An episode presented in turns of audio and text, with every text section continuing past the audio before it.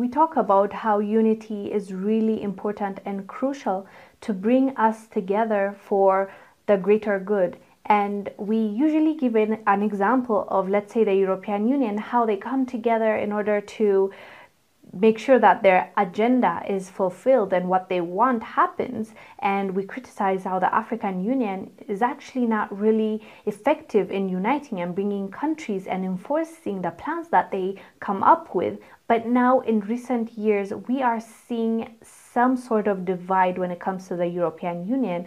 And this can't be good for them, not for the rest of the world, but for them it's not looking good because we are seeing cracks and we are seeing that they are turning against each other. For example, we are seeing more European members of parliament standing up and actually disagreeing with their own people. We talked about Clare Daly calling out her own people. She's an Irish politician, but there's another Irish politician known to speak about his own people and blast them if need be. His name is Wallace, and recently he said this about NATO and the Western world. Or execute and bomb people on a daily basis.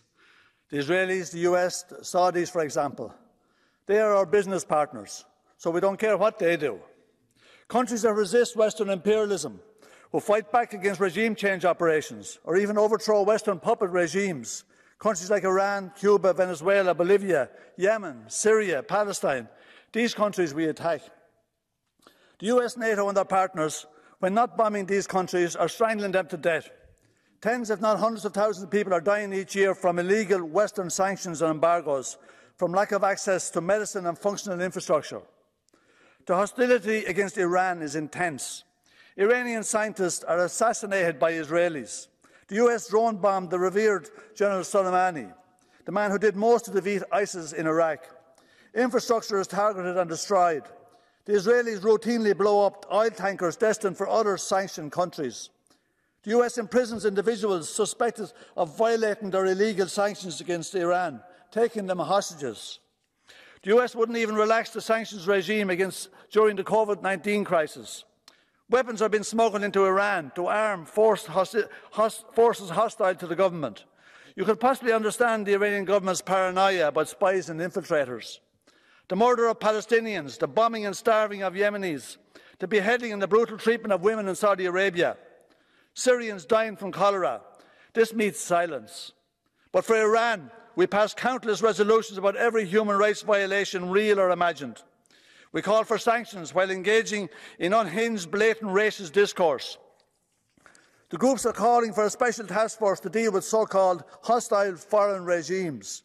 But what you need to do is stop being hostile to foreign governments. You need to stop promoting NATO lies and stop interfering in other countries. Stop behaving like colonialists. He was talking about how the Western world treats other countries. He was specifically talking about Iran and also Yemen. But this goes to every other country that the US deals with, especially African countries. This is something that we've been talking about for a long time now, and it's interesting to see them talking about it and actually pointing finger on one another. As I said earlier when I started this video, can't be good for them because when they start dividing, when they start calling out each other, it's only going to create a gap and it's only going to expose the truth and reveal it to us, the rest of the world. But as you were saying, that is the tactic that they are using and honestly, it has worked for them but hurt other countries, and countries are paying the price till this day because of sanctions. Look at Zimbabwe.